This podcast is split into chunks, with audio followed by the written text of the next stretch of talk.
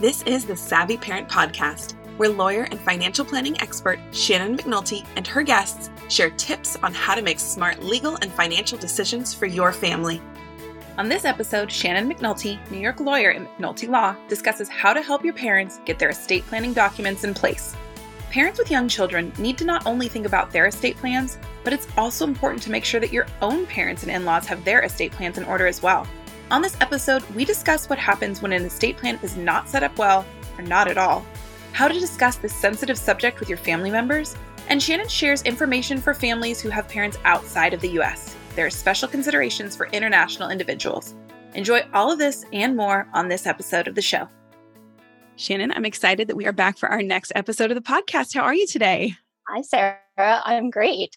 It's a little warm out today. It's uh, middle of July, but uh, but yeah, I'm at my family's lake house, so that's been really nice. How nice! I know. I think this time of um, I was going to say year, but this time of life, it's good to be able to just get away a little bit, and maybe we can do some things that we wouldn't normally get to do this time of year because the world is just so different right now yeah, there's so many things we can't do, but we can swim in a lake. So that's really yeah. nice. it's good that you can. And so I think, you know, the the topics that we talk about really are are timeless. And we've spent a lot of time on the show and even on your blog talking about our own estate planning. And your clients tend to be um, families with young children. And so we really want to be clear on what we need to take care of that affects us. But there's another piece of this puzzle that we're going to talk about today, which is our own parents and their estate planning. And that can be kind of a tricky subject. So I'm glad we're talking about it today. Absolutely. It's something that comes up a lot. And so I'm really glad that we're talking about this topic. So I feel like we always start with kind of the obvious, but it's good to clarify. Why is it so important to make sure that our, I don't want to offend anyone, but our aging parents need to have an estate plan in place? Well, there's a number of reasons. So, one, it's really important for themselves, just, you know, for our parents to make sure that things go the way they want to go. So that the, their assets go to the people who they want to have them, that they are protected in the way that they would want. And also a big another another part of estate planning for older people is um, long-term care planning and incapacity planning. So also just making sure that they're cared for how they want to be cared for. Yeah, I'm glad you brought that up because I think a lot of times when we think estate plan, it's sort of the worst case scenario of if someone passes away. But then there's also, like you said, if someone needs long term care or becomes incapacitated, that's another really important piece. So, what happens in these worst case scenarios if the proper plans are not in place and if the client's wishes are not written down as part of a formalized estate plan? Sure. So it's just a bad situation all around to be honest it's bad for for you as as their child as an adult child because you're dealing with this mess and you're trying to figure out pick up picking up pieces going through their mail figuring out you know what assets they have what they don't have what kind of uh, if they have any long-term care policies if they pass away, then you're trying to figure out the same thing. What assets do they have? Who do they want them to go to? Are there any, you know, sibling issues that have to be addressed? So whatever. So a lot of times I address this issue as, you know, I know it's hard to talk to your parents about this, but at the end of the day, it's going to affect you tremendously. And also for your own you know your own parents sake that you want them to make sure that they're taken care of that their things go to how they want to go. And um, it just it's really i tell clients like who are reluctant to do it I, i'm like it's just a matter of self-care. Like you really just need to do it because it's going to sort of it's like a ticking time bomb for a lot of people Right. And we've mentioned a couple times in past episodes how when you take care of these pieces for yourself, it's like you can breathe a sigh of relief. Like it's so stressful to think about having to tackle these big important pieces but then once you've done it you're like oh okay i've done that i have my life insurance i have my estate plan i feel good and i think this is a piece that we might overlook or maybe just ignore because it's a very sensitive and touchy subject for ourselves and for our our parents and our other family members so what what happens if someone becomes incapacitated and they don't have um, the assets to cover their long term care? What what might your clients do, or what do you advise in that sort of situation? So for clients whose parents uh, they if they don't have long term care insurance, sometimes even if they do, if they're really concerned about preserving assets for the next generation, that a lot of times what we'll do is create uh, what we call a Medicaid trust. And the only government program that's available for for long-term care and long-term care refers to assisted living and it refers to nursing home care it can refer to home care. What it doesn't refer to is it's kind of weird that we have this separation in our country but we have like there's a distinction between long-term care and healthcare and medicare covers your medical expenses and healthcare if you end up in the hospital but then if you are no longer need to be in the hospital, but you need to be in rehab, if you need to be in a nursing home, if you need, you know, home health care, then that's something that Medicare is not does not cover. And a lot of people don't realize that. And so if you, you know, your private health healthcare insurance isn't going to pay for it. If you have long-term care insurance, that is that's what would cover it in that episode or in that scenario. The other way, sometimes people can't afford long term care insurance or long term care insurance doesn't cover all of their expenses. And what would happen in that case if sort of like the assets were depleted is that you would go on Medicaid. And Medicaid is the only government program that provides long term care uh, services the catch to Medicaid is that you cannot qualify for Medicaid unless you are very poor. Basically, unless you have no assets at all. I think the you know the threshold is like two thousand dollars in your bank account or something like that. So a lot of times what people will do is they transfer some of their assets out to their kids or to a trust for their kids. The home is the probably the most critical asset that we deal with in these situations. So we transfer the home into a trust, Medicaid trust, we call it. And the parent still has, the owner of the home still has the right to live in the home. But then once they pass away, it goes to their kids. And by doing that far enough in advance, and it's currently five years in advance of applying for Medicaid, Medicaid won't consider that as an asset. So you could still be living in your home and still qualify for Medicaid. And the house won't end up being taken by the government because you've spent too much on, you know, you've been in receiving Medicaid for too long. Wow, that's really good information. And is that across the country or is that specific to New York where you practice? It's across the country. Each state has its own Medicaid program and its own specific rules, but I believe that the five year look back is applicable for all states. But you definitely want to check different um, rules apply in different states. But generally, this is these rules apply for the most part, but there might be some details that differ from state to state. Got it. And with that big sort of lead time, these really are things that we should be looking at really right now to make sure that if the unfortunate circumstance occurs, that all of these really important pieces are in place. So if someone knows that their parents maybe haven't looked at these pieces or they think their parents have, but they don't really know what they've gotten set up or what it actually entails, how do you recommend that um, we can bring this up with our aging parents? Because this is such a sensitive topic for them. For us, it involves money, which can get a little sticky for families sometimes. So, how can we start this possibly awkward conversation? Yeah, it can be really, really difficult. And I think that's really the the biggest reason why people don't bring it up with their parents. But I think that the best way, because I think uh, how they think of it is, I'm asking, when are you going to die so I can get money? Like, what money right. am I going to get when you, when you're not here anymore? And of course, nobody wants to ask their parents that. That's not like what they're concerned about. But it is, like I said, it's really important for the parents, and and it is important for for the kids because they're going to end up dealing with this one way or another. So, what I often recommend is telling them, listen, you're here talking with me about your planning so, isn't this a great time to talk to your own parents and say, listen, I was talking to my estate planning attorney, I was doing my will to make sure we have everything taken care of. And she asked me to make sure that you have your documents in place. So I always tell them, blame me. I love that. Thank you. We we appreciate that. but I think really just saying like we're doing this and so now is a good time to be talking to you. So it's not just like you should be doing this. It's like this is something we're thinking about ourselves. We have to know how your planning affects us as well. And that's that's a conversation. I think that's a really good way of approaching it. Yeah i think that's great. And would it be appropriate that your client then refers their parents back to you or should this be a separate estate planning attorney? I know you specialize um, in parents with young kids but does it make sense that it's the same lawyer handling different pieces of the family? A lot of times i do the the parents planning as well and we can coordinate it with the the children's.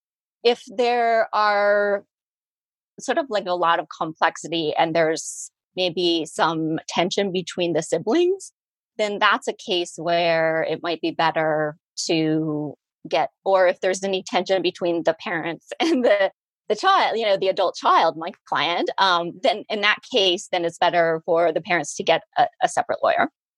Right. That makes sense.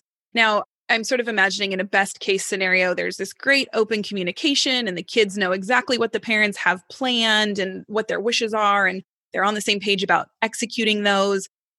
But that might not always be the situation. So, how is important is it that the kids know exactly what their parents' wishes are and what's in the documents? Or is it just enough to know, okay, this is handled and it's in place, and when the time comes, I will see the details and I will run with that.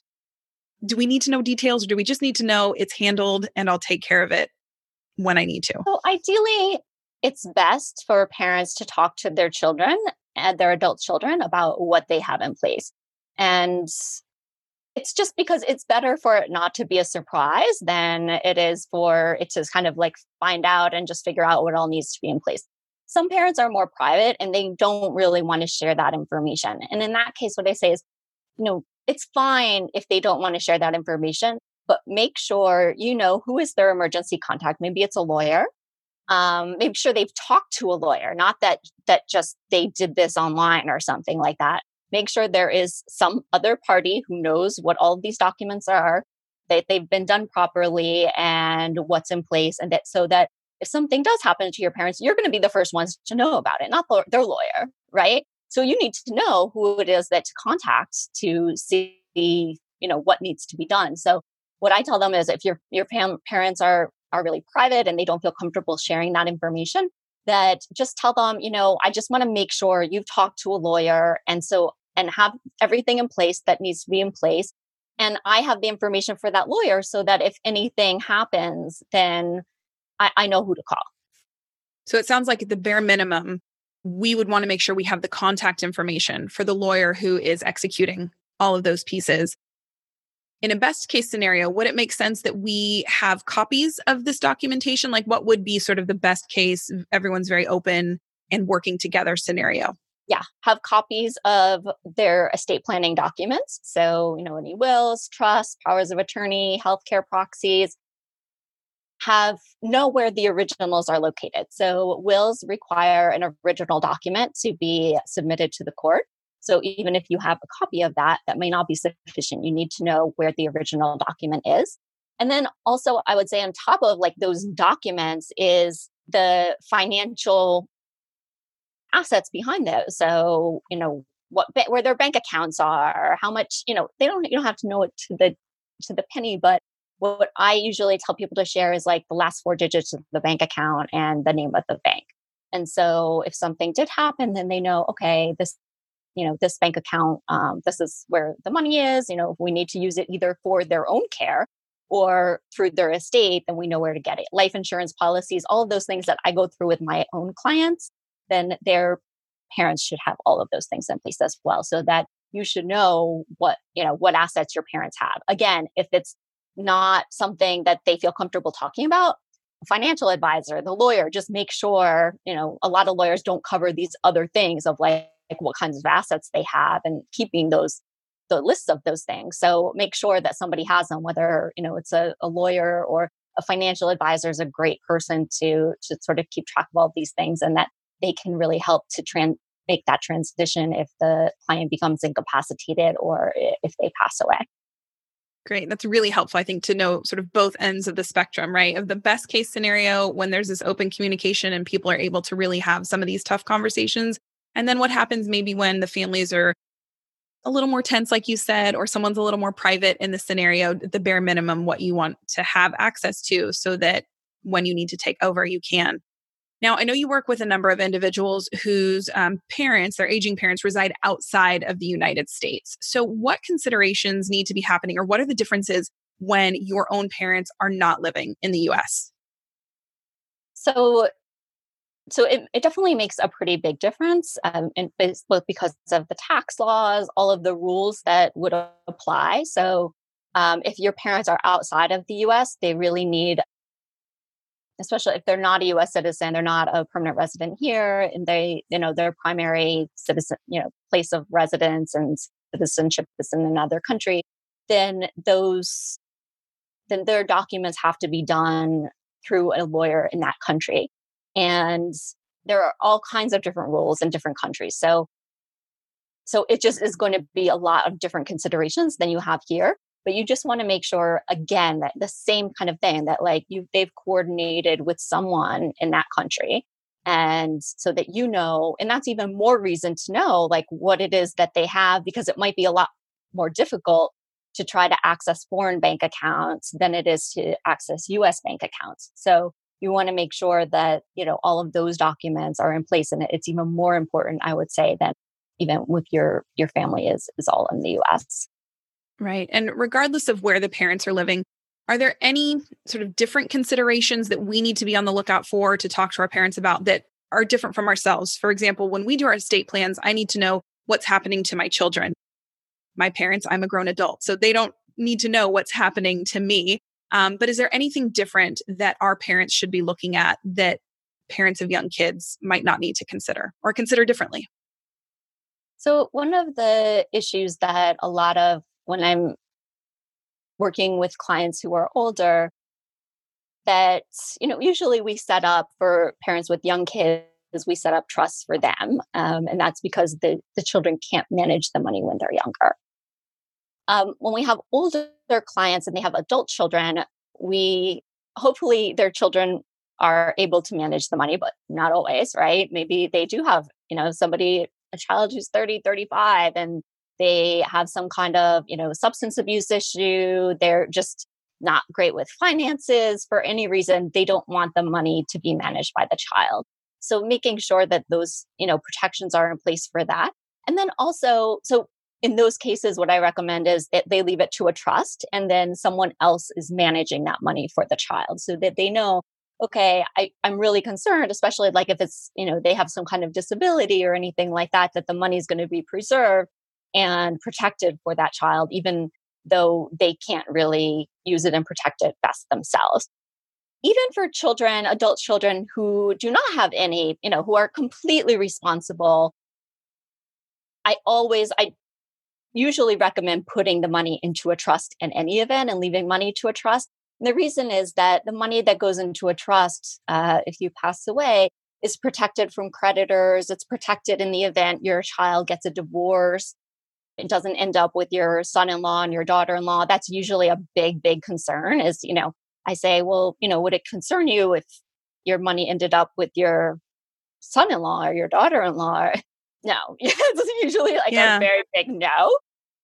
And even if they like that person, it's just not who they want their money to go to. But always, you just never know who, you know, what's going to happen in the future for that marriage, unfortunately. So, so that's something that's a big consideration. So I would say that sort of protecting the money for for your children, and then also and also grandchildren. So making sure you know it stays in the family.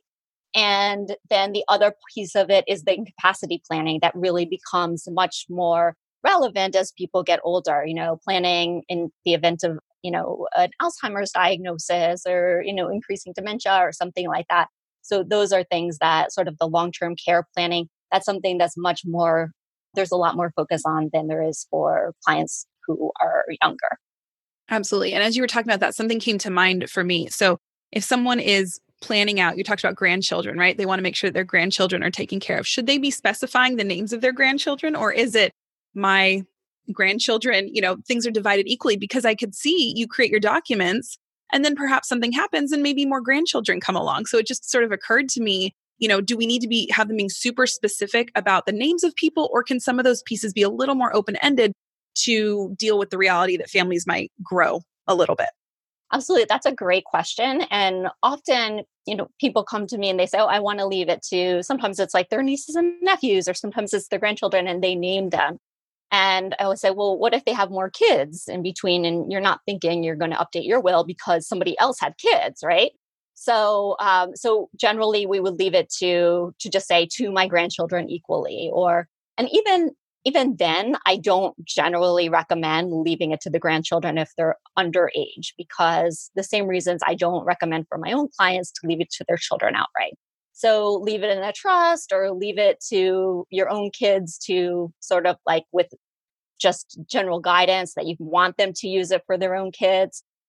But definitely, I would refrain from naming them specifically and just say, like, to whoever it is, my children, my grandchildren equally. And, and that's something that, you know, people tend to do and they tend to think about it that way because they don't think of like, oh, I'm going to leave it to my grandchildren, like these, my nameless grandchildren. It's like, I'm going to leave it to, leave it to Tommy and Susie and whoever. And that's something that, you know, for example, if you're doing it online, they're not going to point that out to you that these are things that like little details that can make a big difference. You know, a grandkid could get left out and you think, oh, okay, we have everything is done and it's in, in good good shape. But if you don't have somebody who sees these things and works with them on a regular basis, they're going to miss. Right. I know that just sort of occurred to me that, you know, if someone were incapacitated and and then passes away and there's another grandchild that or two that add into the mix, like how sad would that be for everyone? And hard to all of a sudden realize, oh, grandpa left out somebody. And I'm sure that would not be the intent. But yeah, these little details are just so important. So that's why it's really key to work with someone like yourself that is going to address all of these nuances and make sure that everyone is protected and taken care of in the way that everyone wants to. So, as we wrap up today, any final thoughts, anything we haven't touched on regarding getting our parents set up with their own estate plans? I mean, I think we covered a lot and just it's really important to just, you know, have that discussion, whatever it may be. And if it's uncomfortable, you know, it's going to be uncomfortable, but it's better to have that discussion than just try to be figuring out also end of life care issues. You know, that's a something that's coming up a lot these days, right? Of who's making those decisions, making sure everyone's on the same page. So if your mother, father is on a ventilator, do you want them to be, you know, do they, you want them to be on a ventilator? Do they want more, more importantly, do they want to be on a ventilator and who's making those decisions? And so if you don't have, if they don't have documents stating that and what their their wishes are and if you haven't had those conversations then that's a really really awful decision to make you know? I mean it's hard enough as it is but it's really really awful when you're not sure what they would have wanted. So i mean and i would say especially in this context that we have now with covid you know going on and a lot of you know this definitely affects older people and so make sure, you know, maybe even take this opportunity to say, you know, this is something I saw it on the news, I heard on a podcast. Like, you know, there uh, there are people going to the hospital. We need to make sure, like, what if something happened? You know, what if you get COVID? What what if you had to go to the hospital? Like, what would you want? We just need to know, just to know, make sure that we make the decisions that would be best for you. Yeah, that's all really helpful. Again, some of these are just hard conversations, but once you start having them and you get them resolved, you can breathe that sigh of relief. So, Shannon, thank you so much for all this fantastic information today. Oh, it was great being here, Sarah. And I'll just add again that, like, this is for the sake of your parents. You know, it's, it's not right. like, okay, I'm doing this so I know what kind of inheritance I'm getting. This is like taking care of your parents so that they have what they need. And so I think when you take that approach and you think of it that way, it's a lot easier to have those conversations. Absolutely. And then the money piece just sort of falls into that, but it's not, yeah, it's not about what am I getting and when is this happening, but we want you to be taken care of. So, yeah, I think that's a great approach. So, again, thank you for all the insight and making these tough conversations feel a lot easier. It was great talking to you, Sarah. Now that you know how to start this conversation with your parents and what they need to consider, don't forget to check out our blog for even more useful information. We'd also love to have you as a member of our free community or to join our newsletter. You can do all of that at thesavvyparent.us.